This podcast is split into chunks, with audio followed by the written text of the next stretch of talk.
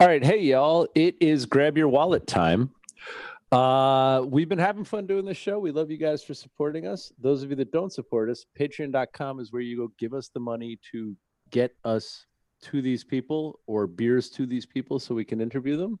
And John's got some t-shirts. So that's on stealthisbeer.com slash merch. Check that out. Either way, thanks for playing along. Can't believe we get away with this every week, Monday at five.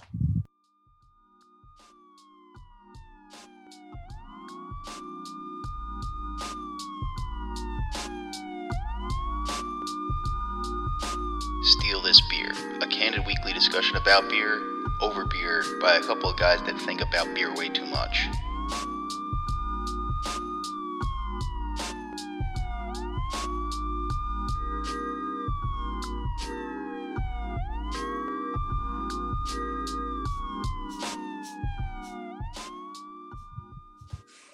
All right, hey y'all, it's five o'clock on Monday, and we are stealing beer. I'm Augie Carton. And I'm John Hall. Hey, John Hall, tell me about a week of gin drinking. I'm going down the shore tomorrow morning, and I'm going to spend a week being less worried, less stressed than usual, uh, and drinking a lot of gin and probably some cream ale. Interesting, Interesting. This is interesting. this is the summer of cream ale, after all. Um, let us say hello to Kennedy and Cass. What's up, you two? Hello. fellas. Yo, Cass, Oh, are you back on the uh, the lower 48? Yeah, it took me a whole week to get reacclimated to uh, East Coast time, but uh, I'm good. I'm good now. Yeah, and just my ties at uh, at your beck and call. Oh my God, so good. I'm about to drink pina coladas and mai tais throughout the afternoon here today to just keep the vibe going. All right, let's introduce our accomplice du jour, Dave Infante. How are you, sir? I'm good. Thanks for having me on the pod. Thank you for joining us. Um, before we started this recording, lost me and brought me back in. And before that, you were telling us you are a writer at large for VinePair these days. Is, did I remember that right after all my technical difficulties? You nailed it. You went to the event horizon and back, but you uh, you, man- you managed to recall my title. Yeah, that's right. I'm a I'm a writer at large with VinePair. Um, I contribute beer coverage for them, uh, and that's been going on since January. Right on. And you were formerly with Thrillist or also still writing for Thrillist? No, I'm not still writing with Thrillist. I've been writing about the beer business for about a decade. I started at Thrillist. Um, I, I started as like an editorial intern at Thrillist way back when, uh, and just kind of never left for seven and a half years. Uh, and uh, yeah, so I started writing there, uh, more features style stuff, but I went freelance in 2018 um, published stuff with the New York Times, HuffPost, Fast Company, uh, Splinter, which is no longer in operation, but was a Oh, great yeah, website while it was. Splinter. Uh, yeah, so just kind of racking up bylines uh, wherever people will pay me. And lately, uh, one of the one of the outlets that's decided to pay me is VinePair, and we thank them for it. Right on, especially these days. Um, it's nice to meet somebody who's written for the New York Times. I hear that's really hard to do, and I wish I knew more people that that could say they had done that. Um, If only one of them was on the call. But, Yeah, but alas, Yeah. I mean, Justin, get on that, man. Come on. baiting baiting John Hall with the old gray lady is one of my favorite things to do. Um, so let's talk about. So it's nice. You're um, although Justin didn't write anything about you, which is exactly the way we expect the show to go. He did send links, and I was just reading your piece about BrewDog. And the most exciting thing about you just used the the event horizon. I saw, you know, we all know that the absolute best coverage of what's going on in the beer world is orchestrated and handled by Alex Kidd in the form of memes and TikToks. And I had seen a meme go by a couple weeks ago about the owner of BrewDog getting his two million no matter what happened to the American shareholders, which didn't make sense to me other than the fact that I know they have some kind of scheme. And then beautifully, Steal This Beer delivers to my lap your article about BrewDog. And I was like, oh, that's what that meme was about a couple weeks ago. So why don't you tell us about your article about them? And then I'd like to hear from you because you reference um, Sam, the stock SAM, as a you know a good litmus or a good benchmark. And we saw their blow up since your article came out a couple weeks ago So I'm wondering if you've had any new thoughts since writing that article, since it's so near term. Yeah, let's get into it. Um, Dig in, baby. Let's go. The uh the meme you're referring to i think it was a screenshot i saw that too it was a screenshot from uh i think you should leave season two. Uh i don't know if you guys are in on that show i've i've enjoyed it. That particular uh sketch was uh what's the catchphrase? Cosmic gumbo i think he keeps trying to say.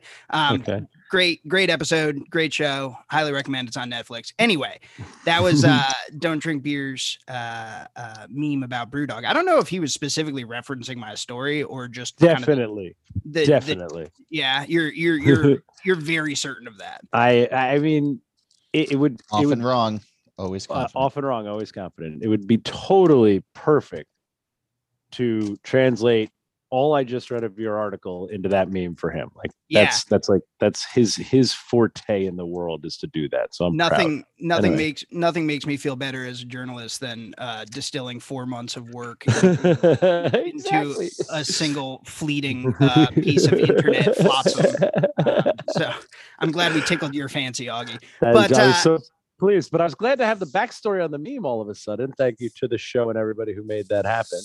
Anyway, Uh, so go on. Let's talk about it. What is that? What do you see there? What's going on there? What's interesting, um, other than just the normal guy who is a giant, um, you know, head of a corporation taking money out of that corporation every way possible while claiming to be in the interest of its shareholders. Sure. So BrewDog, uh, you know, Scottish company started 2007. Um, you know, they have since expanded to become the biggest craft brewer in Europe. Um, they made the Brewers Association's uh, uh, sales volume leaderboard in 2020. I think they clocked number 41. Um, they have a subsidiary that operates in Australia, and they've been selling beer in Asia since I think like 2013 or so, and they're aiming to build a brewing plant in uh, somewhere in Asia, maybe as soon as 2022. So these are uh, this this is a this is a big company, right? Like this is a uh, a multinational craft brewing company, and they make uh, they make a lot of money, and they and they brew a lot of beer. Um, they also, as anyone who's listening to this uh, very you know beer centric podcast probably uh, can attest. They also make a lot of headlines, right? Like they they court controversy uh, pretty deliberately, it seems, um, and to great effect. Uh, they've they're very, in my opinion, very savvy and sophisticated marketers uh, and understand how to sort of generate those headlines and how to you know generate narratives about their business um, and about their you know professed ideology as uh, quote unquote punks um, you know like that's that's kind of their thing is is being you know renegade punk brewers they have what they call an anti-business business model that's a direct quote um you know so they've got a yeah yes yes Uh, yeah pace yourself augie Truth got a is dead. Truth Yeah. is dead. Anyway, Now, go on. We've got a long way to go before we sleep so i don't want you to get all your chuckles in at once uh, that was so pretty funny though. Anti-business business model. Go Well, fuck yourself. Anyway, go on. send your uh, send your regards to uh, to Aberdeen, care of Brewdog. Um, but uh, you know, so th- they very effectively position themselves to rank and file drinkers uh, in the UK and in Europe, and more recently in the US, um, as sort of uh, keepers of the flame, so to speak. You know, these swashbuckling outsiders who are uh, here to redefine, um, you know, how the business works and take down the big boys and tropes that I think we all um, or many of us were skeptical of five years ago and and have only become more skeptical of uh, in the in the ensuing uh, you know five years as last decade came to a close and and the landscape continued to shift. Um, but one tropes that are nevertheless like extremely resonant to the certain um, demographic that they're targeting. And they target those people in a couple different ways. The traditional marketing, they want you to buy their beer, obviously. Uh, they've launched various like media uh ventures like they had a show on short-lived uh, esquire tv i don't know if Oh, you guys yeah. were you guys remember esquire tv the you know No, I, I, I do not. but the I was noted I know at some that point they had a show. yeah What? the noted noted hotbed of uh, of television innovation esquire tv um Mhm. That's no longer around, but Brewdog had the two founders, James Watt and, and Martin Dickie, had a show on Esquire TV. They then went on to launch their own streaming network, uh, you know, like the Brewdog streaming network. That at one point I think they were trying to sell subscriptions to, but no one wanted the subscription, so now it's like a free, uh, yeah, it's a free perk, and it's a free perk uh, of, if I'm not mistaken, um, the the thing that I focused on in my investigation for VinePair, uh, which is their Equity for Punks program. And Right. so, yeah, swish that around in your mouth like a like a fine wine. That phrase, "Equity for Punks," there, yeah, uh, you know, and try to try to reconcile the inherent contradictions. Um, but you know, Equity for Punks, for y- strip away all the marketing, what it is is an equity crowdfunding program. So what that means is, you know, Kickstarter, for example, will sell uh, you can contribute to someone's project and you may get a tote bag or a you know free six pack in the case of a brewery or whatever when the project comes to fruition right? You're getting Right. re- rewards. Um, equity crowdfunding is that same idea but instead of getting rewards or in addition to getting rewards in brewdog's case you're also getting shares in the company. You're getting equity right? So brewdog launched this equity for punks program as um, you know, in 2009, first of all, they they, they lied uh, to a bank, I think in 2008 or so, to get a loan for them to like first fulfill like their first big contract with a UK supermarket, and that's documented. And I didn't I didn't break that news. That was uh, I think came out in like 2016 or so, and that was one of the little like anecdotes that they peppered into their you know saga to make themselves seem you know more more like outlaws, more Extra like. Yeah. yeah, Yeah. exactly. And you know, take it with a grain of salt. Maybe it's true, maybe it's just lore. But whatever the case may be, a year later, they needed more capital, and um, they chose to uh, seek that capital. They they chose to raise that capital through the Equity for Punks program. So this was EFP one, um, and it was a crowdfunding program that uh, they basically they went out and asked their fans to pony up for shares. They said we're a fast growing brewery. You should buy in. You can own a part of the brewery, uh, and you know control like our, you know, you can have input in our decisions and and you know be a part of this thing. And they raised an enormous amount of money from it. I mean, I think um, almost a million dollars uh, in the first outing. Um, Yep. Obviously, that was in British pounds, but um, you know, a, a substantial amount of money in 2009, um, or really any any time. I would like almost a million dollars. Uh, give it to me.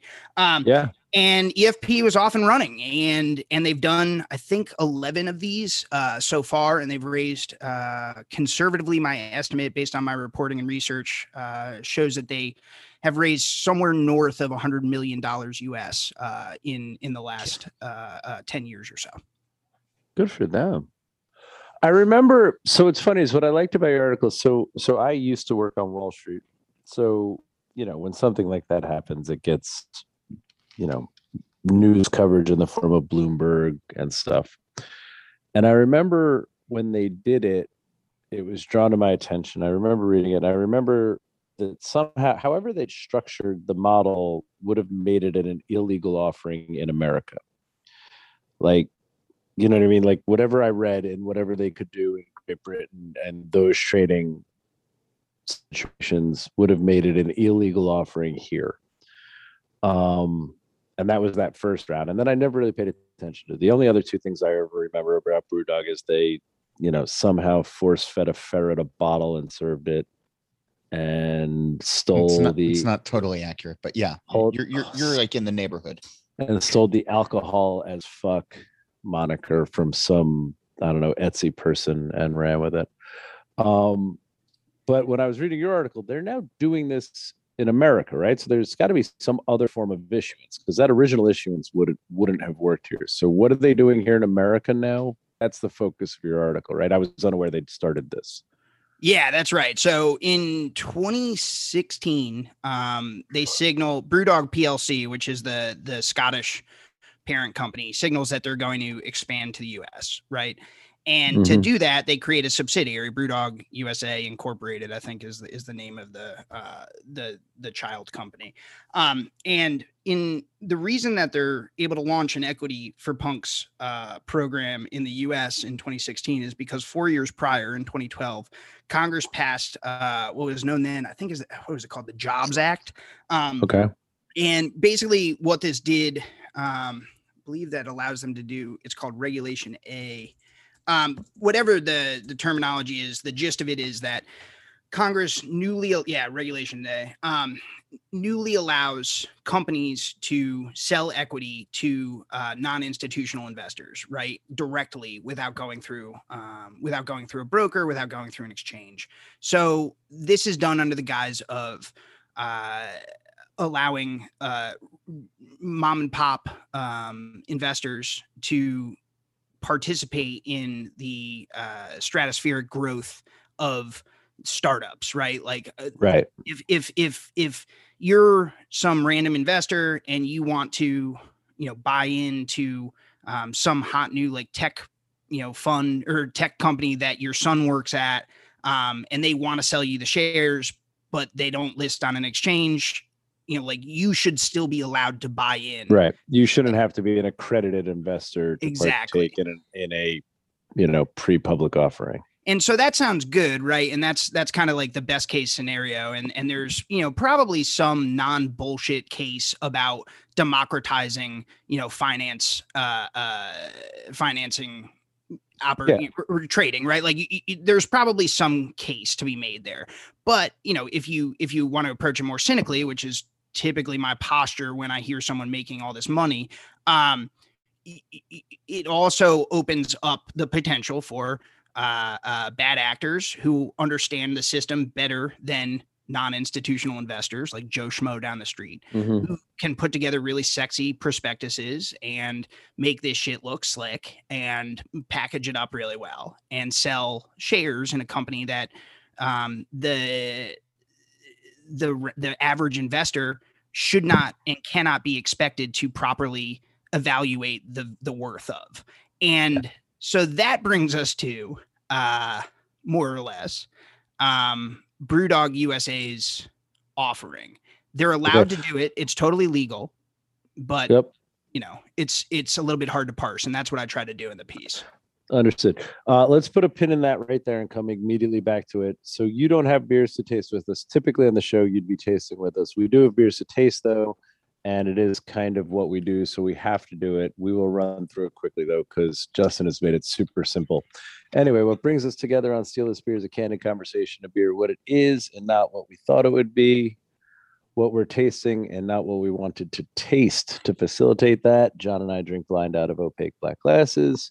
Justin has mailed us tinfoil obscured beers, and in classic Justin style, he has launched with a 16 ounce can of Pilsner. Yeah.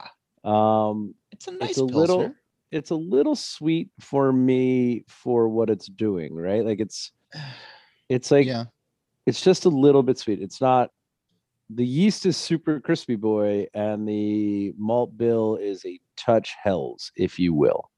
Um, but it is a nice clean lager. It's definitely not in the way of anything. I'm not getting any corner paper. I am loving drinking it.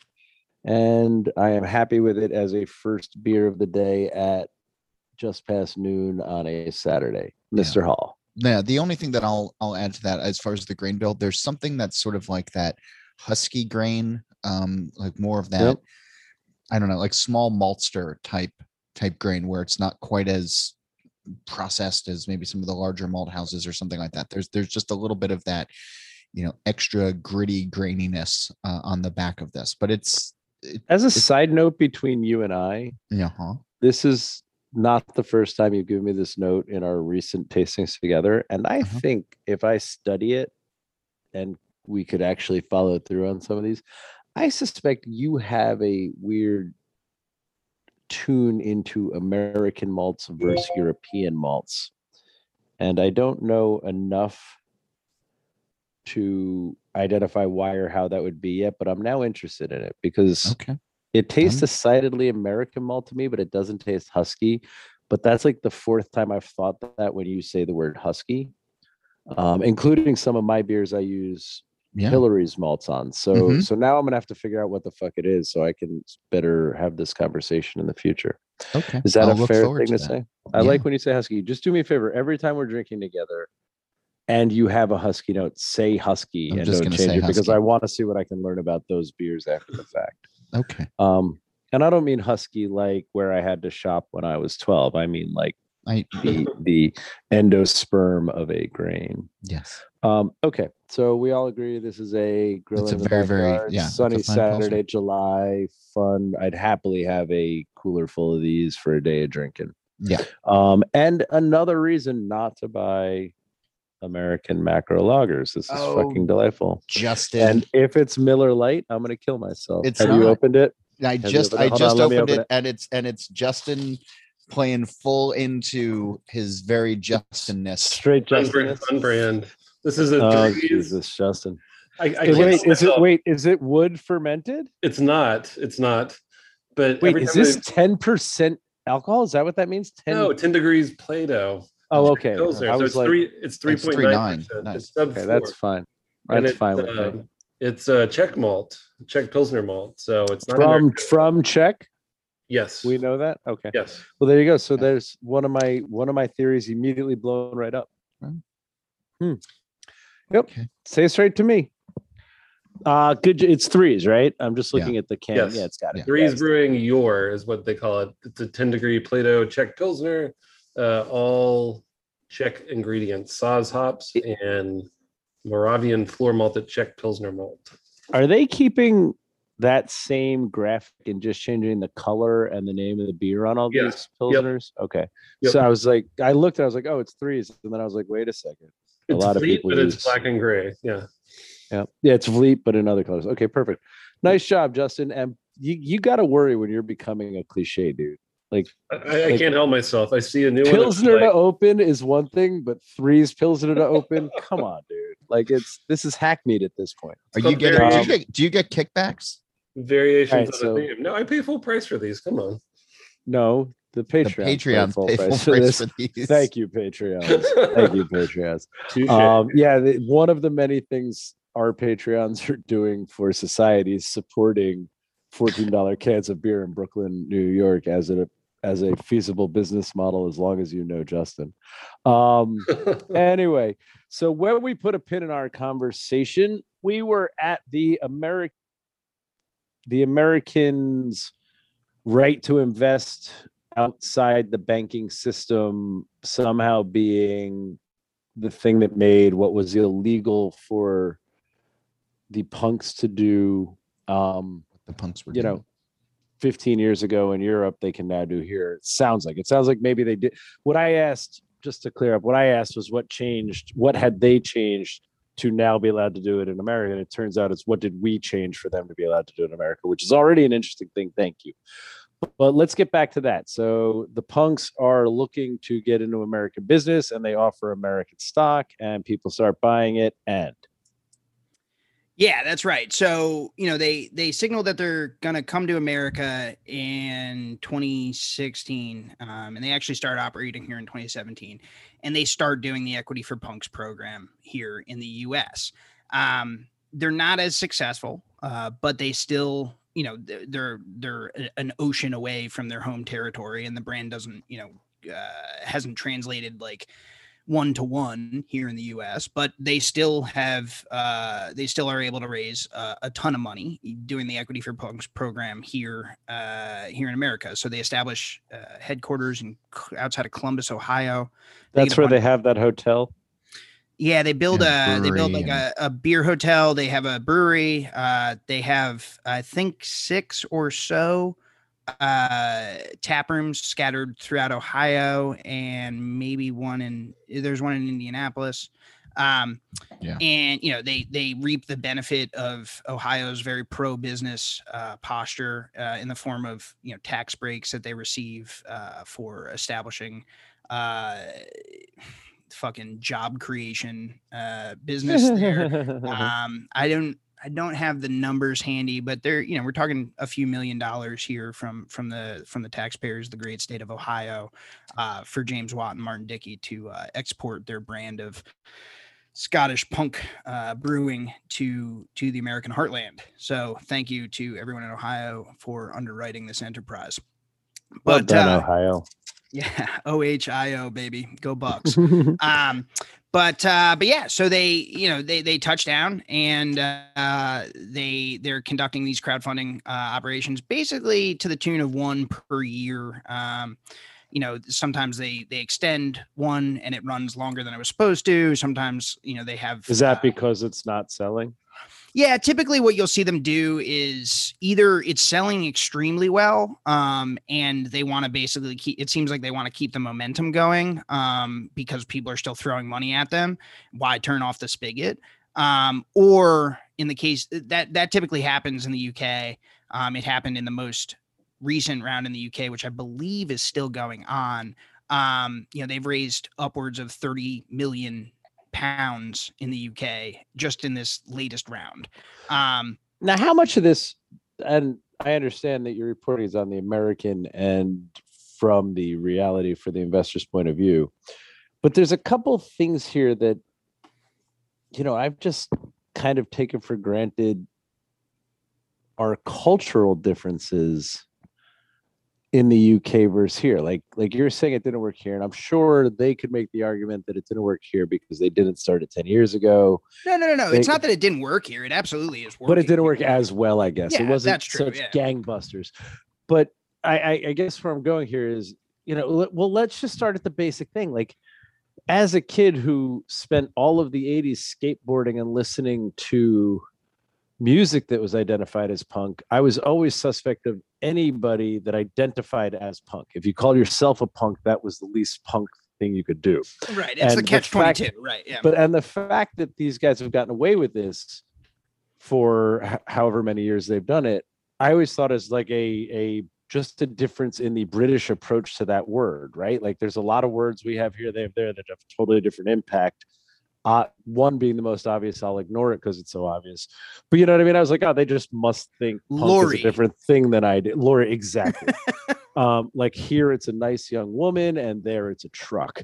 Um, but but you know what I mean? Like like I just always said, oh, it's a cultural difference. And then you know, like if you could like what who makes spotted cow? Like those guys. New Glarus. done Glarus. Yeah, but if New Glarus had done this same scheme at that same time in their state, they'd have probably had this level of exuberance there. And that's how I view this going over in Great Britain, right? Much smaller pool, very local pride, and realizing they're probably never going to get a return on this investment, but you know, branding themselves having their own kind of multi-global national beer thing right at the time Bass went out of business.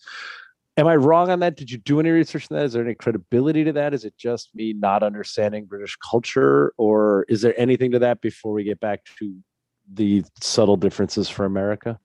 you got a couple things going on here and i think they're like some of them are relevant and germane to this conversation some of them we kind of have to toss out just because they're a can of worms that you don't really want to open and it would be way outside the scope is it punk for someone to build a business around being punk i mean on its face no right it's an inherent contradiction everything i understand. What's understand that about- store in the mall? Hot Topic.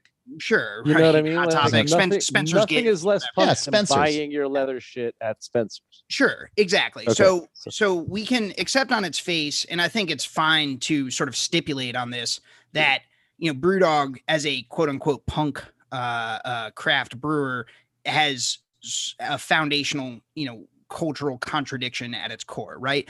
I'm not particularly interested in that. I don't care that much about litigating whether or not BrewDog is punk. To me, that's a Right. quagmire, and it's one that's not particularly useful to examine. Uh, certainly not at length, because you just kind of find yourself pawing around for bedrock that doesn't exist, right? Who says what punk is? To your point, like it's sort of a rhetorical uh Chinese finger trap. Like, so for me to come out and say you're By the way, punk- I'm loving your metaphor. I don't want to let that go by. I mentioned keep going, but I'm loving all your metaphors. Keep going. I aim to please, Augie. Uh, You're nailing it, buddy. Yeah. Kennedy, so pay attention. uh, so that to me was not very interesting. I do think that you're not wrong to say like it it it should inspire a raised eyebrow uh, from anyone either in the UK in the US or anyone who has even a passing understanding for you know the notion of punk culture and counterculture more generally to see commerce being done under the banner of punk right that's that's suspicious on its face but we can't ignore the fact that they've had a lot of success doing commerce under that banner. And that's the that's the perspective that I came at the piece from is less about like is this punk? And more about like how does this work actually? We know it happens. To your point like you read about it once and you're like yeah, I guess these guys like do this shit, you know, like Yep. and you know like it, it, it seems to work for them. Like i kind of roll my eyes but whatever i go on with my day. Well that's the exact sort of question that like interests me as a journalist right? Is like and that was the question that i found myself asking is like it seems grifty it seems like a scam but i don't actually know that it is and you know i bet you a lot of other people don't know that it is or how it works either. And so that's what i set out to to report on. And the that's why I took the angle I did. Like financial filings and, and public records are black and white in a way that uh uh thing you know the, the, the disparity between things that are punk and things that are not punk is hopelessly gray. Yep. so with that in mind uh fuck you know punk not punk and let's talk about if you don't mind Yeah. uh let's talk about what the actual offering is right Right. and what they're pitching to American investors. And to understand the context on this, you need to go to 2017 when uh, Brewdog PLC, the Scottish parent company, sold approximately 22% of its uh, of its company to TSG Consumer Partners, one of the biggest, most sophisticated consumer packaged goods private equity firms in the world. Right? TSG uh, they bought into um, uh, Sweetwater. They just had an exit from Sweetwater not too long ago down in Atlanta. Uh, they brought uh what the fuck is that uh wine company ducktown i want to say duck duck something uh I don't know. it- whatever it's a supermarket brand but it's it's very powerful and is is on the rise you know carving share from yellowtail um they they had a successful exit with them they manage about 10 billion dollars worth of assets like these these guys are heavy hitters and they know what they're doing right Right. and they bought into Brewdog for 22% at uh, about 213 pound, uh, 213 million pounds.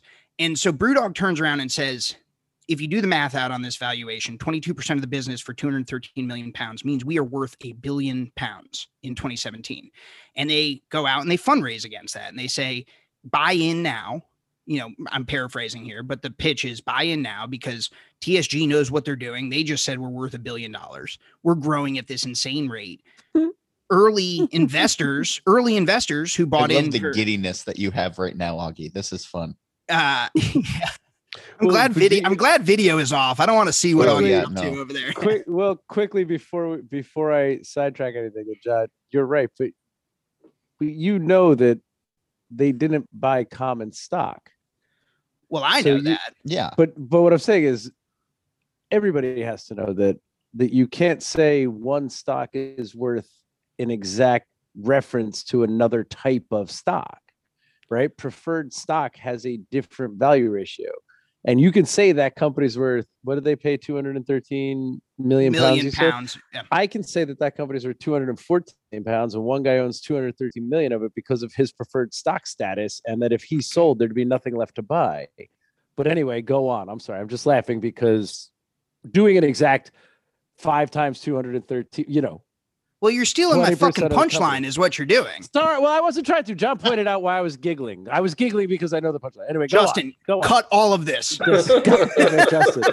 Take it all out. But go on. So, so all No, I'm saying, John, Augie is is- 213 times five is not what that company's worth unless all of the stock is 100% that stock. Go on. So you're absolutely right. So Augie, you're heading me off at the pass here, and I will point out, and this is important, and I think we need to draw this out. Augie, you said you used to work on Wall Street. Yep.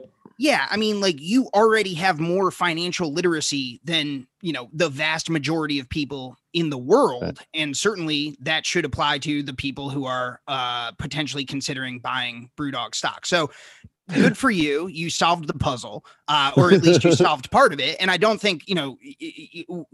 i still think it's material to discuss the terms of the deal because there's not a lot of reporting on what I mean. Like, if you look at the contemporary press reports, it's all just fucking blowjobs. Like, there was a like a piece in Entrepreneur Magazine about like they delivered a twenty three thousand per or twenty three hundred percent return for early investors. It's Like, well, kind of like early investors were allowed to sell up to forty shares, right? And Okay. you know, or uh, or fifteen percent of their holdings, whichever was fewer. And so some of those early investors in BrewDog PLC were able to cash out some of their uh some of their position. And I believe Well, quick, quickly in my head, let me ask you a question. Quickly in my head, and I could be wrong here. I'm not doing the math, but if they were capped at 15% of their position at 2,000%, it sounds like they got out what they put in and were capped at that, right? If you bought 10 million shares for whatever and you sold 15% of those at a 2,000 markup, you're about flat on your original investment with still some equity in the company, right? Yeah, I think that more or less checks out, and that's kind of the point I'm trying to make. Is like, yeah, on on those shares you got that return, but not on your position, right? Right. Like your your Yeah. the cost basis on your position uh, is dictated by once you cash the whole thing. out, And how right? long do those people hold that? So they were holding, you know, if they bought in an EFP one, that would have been 2009. So they were in for eight years. I mean, a 2,300% return over pretty much any amount of time is fucking astronomical, but it's Yeah. misleading to claim it's a 2,300% return. And It's we'll only see- a 2300% return if you cash out your entire investment on that exact deal, which you weren't allowed to do. So it isn't. Go on. That's that's exactly right. Um, so the, you know the way they're marketing this, and this is an official press releases from BrewDog at the time. Um, you know they're they're saying you know the, these early investors got these tremendous returns. BrewDog publishes this chart showing depending on which EFP round you bought in, here's the percentage uh, uh, of growth that you the percentage of your gain, right? And any of these, I mean, we're talking about uh, triple digits or quadruple digit return percentage returns. So any of these are market beating returns many times over, right? So they look really fucking good. Um, Mhm. and that's, that's really attractive. And, um, you know, James Watt in a quote, um, in that, in that, uh, statement, um, says, you know, this is, I want to find the exact quote here. Um, you know, this is a validate validation of uh, BrewDog's quote democratized financing model. Um, and then he says, quote, our equity punks now own a part of an independent business that has attracted an awesome partner who will help grow their investment even further. Close quote. I don't know, man. Like, you know, I bet you the lawyers okayed that, and I bet you it wouldn't hold up in court. But what does that mean to you? Because to me, if I Yeah. put on my dipshit hat, that means shit. I better buy in now because we're about to make a lot more money. right. Right. So- take, take, take your, take, get long. Don't sell, right? Don't take that additional. Anyway, oh boy. But you, it's uh important here to point out that there is no doubt that the person who did see, forget sweat equity, but the person who did see that 2,700% or greater return on his initial investment were the two guys that are now saying it's good for everybody. Yeah, that's exactly right. So, yeah, I mean, one of the overarching themes here is that like Watt and Dickie are gonna are gonna make their money, right? And like they already in the TSG deal in 2017, they took a bunch of risk off the table. They cashed out. I was trying to do the math out, and we I tried to back into it, and it looks like between 30 and 40 million pounds per uh per founder. I think Watt earned a little or you know gained a little bit more off of that sale. So they still are majority uh equity holders in the company. They're the majority shareholders. Um, and they're already 40 million pounds, so 80 million dollars to the better. Right, Yeah. exactly. And they still control the entire company, right? Because That's amazing. their shares is- combined. They, they are talented. Like they are definitely very good at financial instruments. There's no Ab- doubt about that. yeah, and you know, just to just to have a little fun here, is that punk? I don't know. I mean, like, is it is it punk to be extremely literate in the Byzantine workings of international finance and private equity? I'm not sure. Like, Well, what's funny, what's funny is I'm I'm very much enjoying where you're taking this talent, how well you're fleshing it out for us. So I don't want to sidetrack it. But what stuck out to me, having, like I said, given the article a, a quick read this morning, was that one of these two guys has set up an annuity that seems completely outside the bounds of whether or not. So what looks to me like is going to happen is this other group is going to put all the debt into the American company, sell the British company, take billions of dollars out, fuck both all these equity for punks guys, and have happily done like a very punk Gordon Gekko greed is good move. but but the one of the two owners has completely set himself up with an undying annuity that lasts about his expected life expectancy in the form of rents on properties. And you point out very carefully, and this is what really grabbed my attention, where I was interested just as a the fuck thing, is it's not illegal. It's like it's like when you set up all your trucks as a truck rental company and rent them from yourself because you can write off the cost of renting, but you can't write off the cost of owning, right? It's just the way businesses are structured.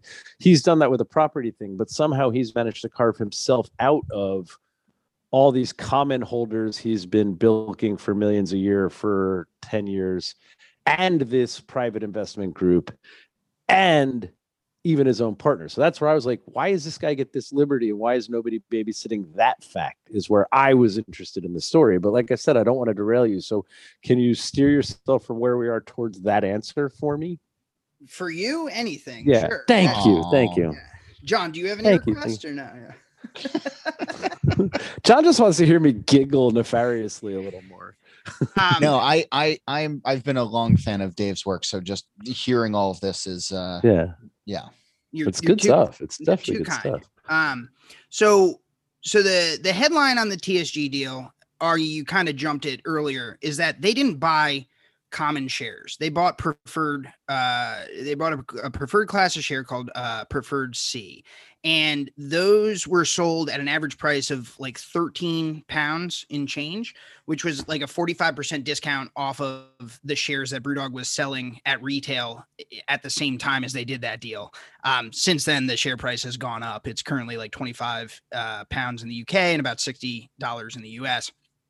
But the the most important thing about TSG shares uh, is not that discount. Um, it's that they carry with them a guaranteed 18% compound annual return. Um, so so TSG is guaranteed 18% uh, in any liquidity event rolling. compounding, rolling, exactly. In any liquidity event, that could be an IPO, sure. It could also be a fucking bankruptcy. It doesn't matter. TSG is first or is last money in, first money out, and their position is growing at an 18% clip.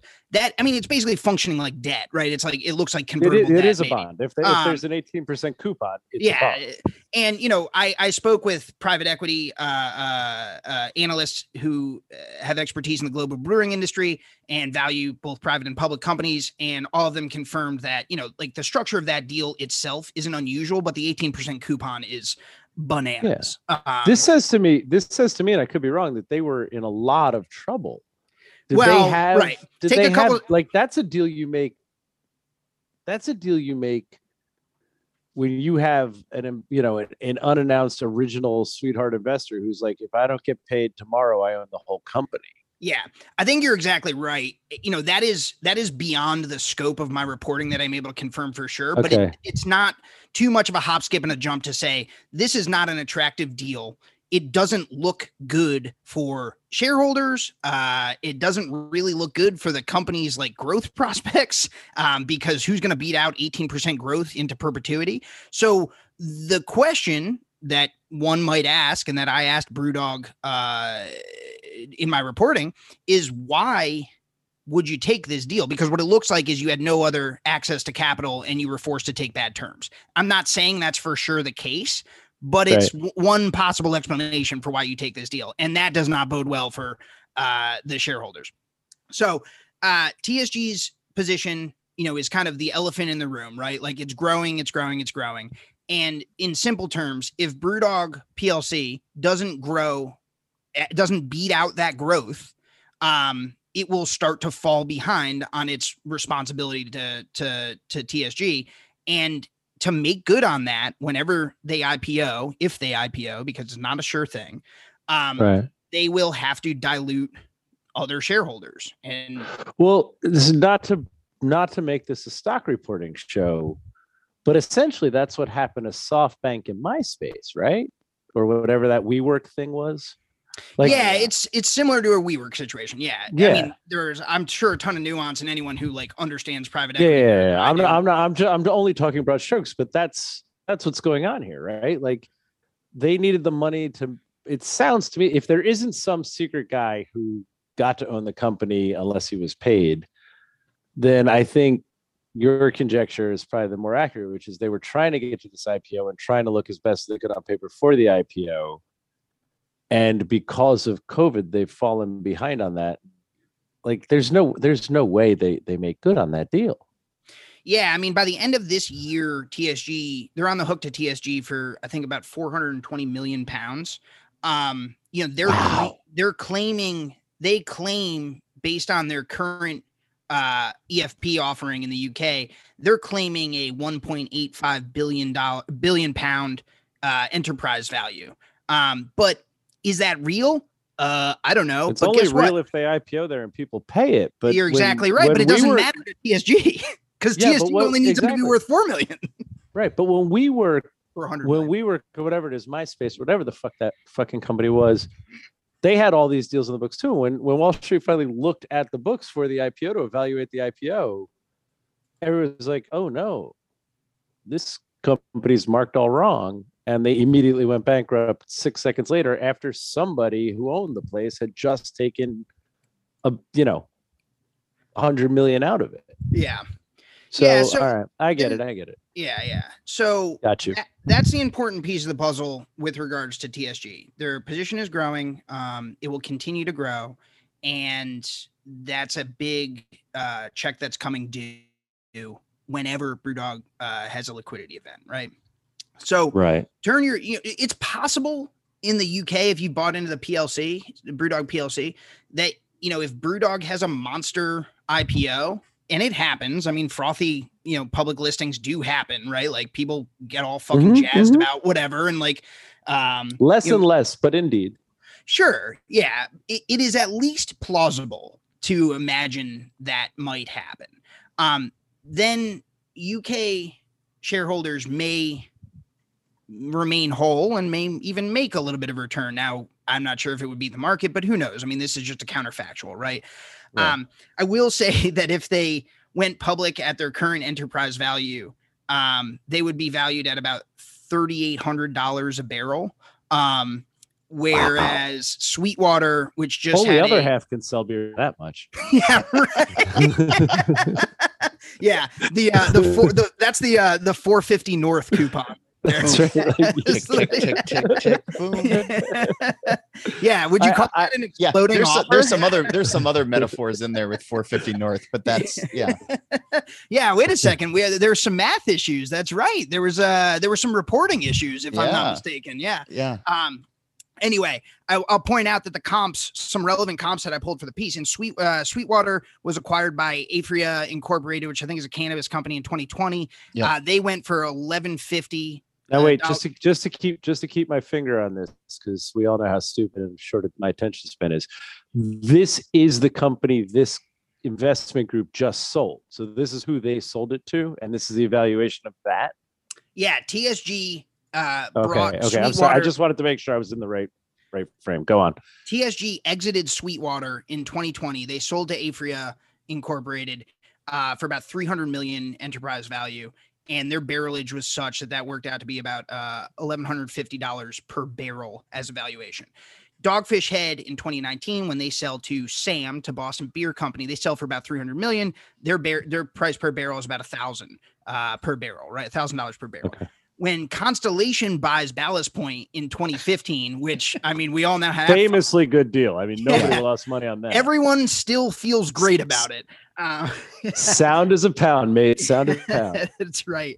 Uh, so they they buy uh, Ballast Point for a billion dollars in 2015. They're valued at 36 hundred dollars a barrel. They would later go on to sell uh, uh, Ballast Point in 2019 for a reported hundred million dollars. So that they literally sold it for dime on the dollar.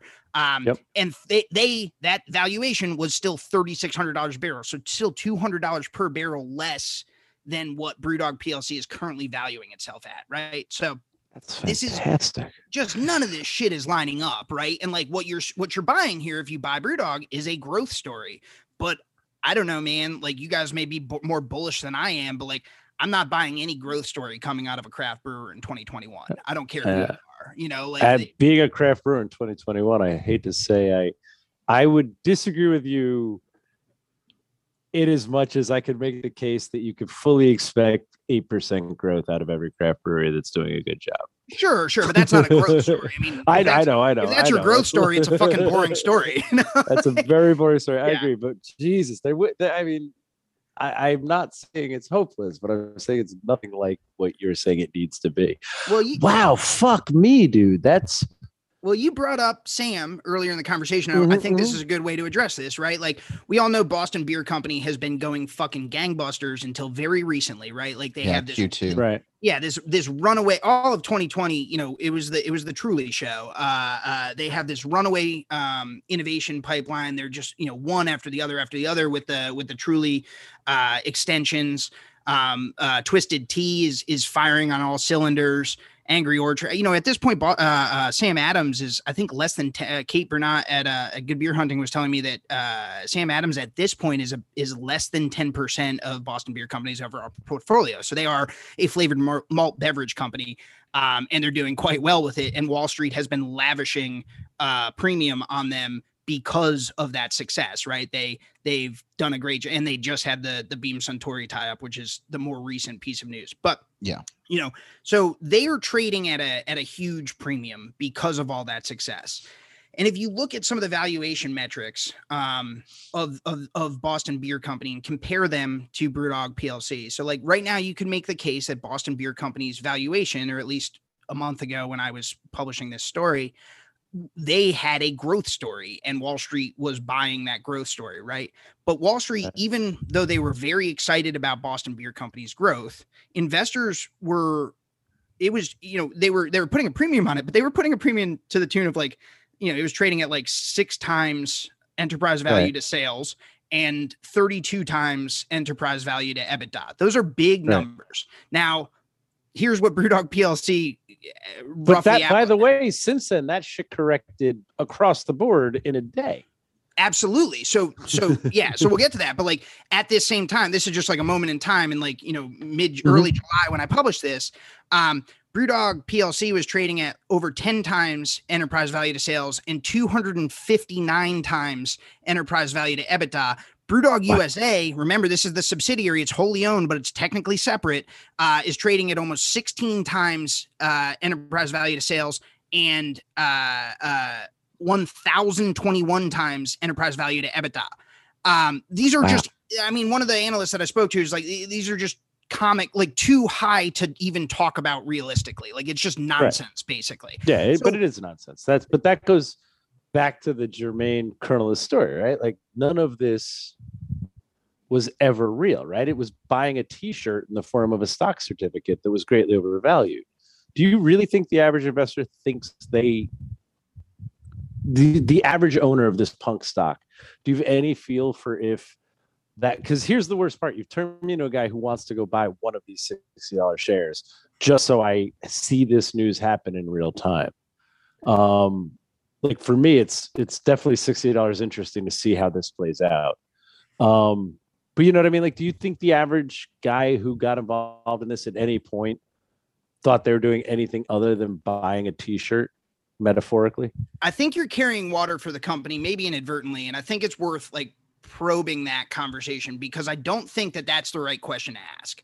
Okay, I think the question to ask is if you want to form a loyalty club, there's a way to do that that has nothing to do with equity, right? You're not Right. selling securities in any way. You're off if you're offering shares, like you are Yeah. saying that we there's an investment in the company. Yes, there are perks that come with it. Maybe you get t-shirts or whatever. And by the way, my reporting shows that the company has struggled mightily to fulfill those perks with a lot of its uh with a lot of its uh uh shareholders. They don't Like, even send you the fucking T-shirt people have been waiting on like the specialty beers that they supposedly like were for like the two squirrel years. stuff, Two the years, squirrel, yeah. the like- squirrel beer, whatever that squirrel beer was. Yeah, yeah, the, the, the, the rodent beer that may only Yeah. exist in your imagination. Yeah, that one. Yes, Um, that one. Yeah. Uh, That was so called like, the end of history, right? I don't know. Yeah. what is I that? That's thought a very called Penguin. Hegelian concept. Uh, actually, like, isn't the end of history a term about the failures of capitalism? um, anyway, uh, you know, like I think the point is like, you know, Augie, it's not so much about like what does the average shareholder believe, because by the way, there are over 200,000 of these people globally. Like, I think people buy in for a variety of different reasons at this point. I think Yeah. what the more important question is like, why do this if you could just do it, if you could just raise money some other way? and run a loyalty program much more cleanly that has nothing to do with with shares and with with equity right like i think the if you It's try to, probably a tax dodge, I mean, maybe there's maybe there are tax benefits to it. Maybe, What what maybe- one as an investment, they'd they get to pay on it differently than as a purchase of an item, right? I'm just guessing, but but here's but what about another guess which is that there are sophisticated capital markets that are going to scrutinize your offering and then there are unsophisticated capital markets that are drunk in your bar and are delighted by the idea of owning a brewery yeah. which one are you going to go Yeah. to if you're looking for a hundred million dollars quick Well, I'm always looking for 100 million dollars quick, and so far I haven't found it in my bar. Well, so. i direct thee to a brew dog pub I mean, yeah, carton can do you think I this, should go there and try to try to short sell them? I'll just No, I think you should, uh, you could buy brew dog shares or you could buy Yeah, I carton think I-. I think no, I actually think I need to buy a Brewdog share because I want to see this reporting as it happens. You've got me. This sounds like it's exciting. Anyway, I've got bad news. This show is supposed to only be 40 minutes long. We've blown through that. We didn't even talk about beer too, and I don't even think we're halfway through this story. So we're gonna get you. That's a back on. first. That's Yeah, a first. we are going to get you back on um and keep this going but we do we do have to to kind of close here and i want to leave it kind of hanging for further discussion because i'd like to regroup learn a little more about this and follow up if that's cool with you i'd love to just we'll have justin get a second episode of this very soon and we'll do a part two because there's too much to do but john we owe it to this beer maker I, i- is it me john are you just getting pale ale out of it I'm getting like a weird pale ale, but there's like a a weird kind of cocoa dust. Uh, I don't know, like herbal kind of. There, there's a lot of various things going on here, but like yeah, kind of like a pale ale ish. My base, first aromatic note that I thought was know. interesting was paste you used to eat in kindergarten, but Yeah, that didn't it's- it's last like- very long. It's like And earthy kind of. I don't know. Then I thought alt beer, but now I'm just kind of landing on small pale ale with I like your alt beer note. mid nineties hops. No, I like your alt beer note. Um, there, there's something like when you said that, I was like, oh yeah, this maybe like this has like a reddish hue to it or something like that. Like there's something like that. Hmm. Like I don't know. Um, it's okay. Like it's. I'm happy to be sipping it and talking though. It feels small and fun and Yeah, I hope not like, it's not like a- inconsequential, but an- non but non consequential. Yeah. What uh, what is it, Justin? What is it, Kennedy? Uh, so this is a collaboration from two Mexican breweries. One's Baja Brewing Company. The other is La Brew, and it is an ale brewed with dahlia roots, hibiscus flowers, and beet juice. So it, there is a red hue to it. Oh, Mm, there's your cocoa hold on. So wait, hibiscus always registers as sour to me, and nothing in this is sour. And I have no fucking idea what that first root was. What did you say? What root? Dal- Dahlia root, you know, the dahlia flower is like the national flower of Mexico. Like black dahlia? Yeah, exactly. Okay, I didn't know that. Interesting. okay. Altogether, plays to me like Cascade. Okay. I got no beat. I'm not drinking. Maybe the you guys, so I beat don't know. fermented out. Yeah. Oh god damn it.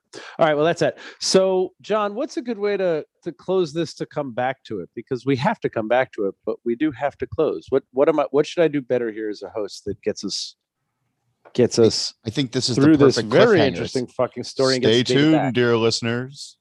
Oh, oh, oh. All right, in the meantime, if you guys are terrified you'll never hear the answer because we all go broke and can't get back together, you should Patreon us, right, Cass? Yeah, patreon.com slash steal this beer. Send us those beautiful, beautiful dollars. And we appreciate those that do send us those beautiful dollars. Um, they do go a long way. And They uh, do. We're gonna start buying shares of BrewDog now with the Patreon money, We have to. Let's buy Yeah. a Patreon share of Brewdog. Let's do that. and then we're all all of us are gonna be in it together. All of the Patreons are gonna be in. wait, wait. Actually, hold on. Let's ask. Do any of the thieves is anybody an equity punk? That'd be interesting. So let's all right, let's let's Yeah, stop. email let's, let's us. set this up and we'll come back to it. So no, hold on. Put a link to Dave's article on our Facebook page. Um, so that everybody can read it when we have the follow-up so people are more informed. I will reread it for content. Um, and let's look at what we can learn. But ask the question: Does anybody own any shares? Let's see if we get any feedback there, and we'll have a much more informed conversation. And let's make sure when we do get Dave on, this first episode is aired, so anybody that wants to wants flesh of what I just steamrolled, um, can get it. Is that fair deal, everybody? Yeah, that's Yeah, very Dave, are you all right with that? Sounds good to me. cool. All right. All All right. right, so that's a plan. Um, I, we gotta go. We gotta Yeah, we gotta ready. wrap this shit. All right. Follow us on social medias, yo. You know where they're at if you listen to this show every week. I can't I can't list them out today. So That's thank right. you, David. All we get at us, y'all. Cheers. Thank you. And David, thank you for the time. We will follow up with this two weeks from today.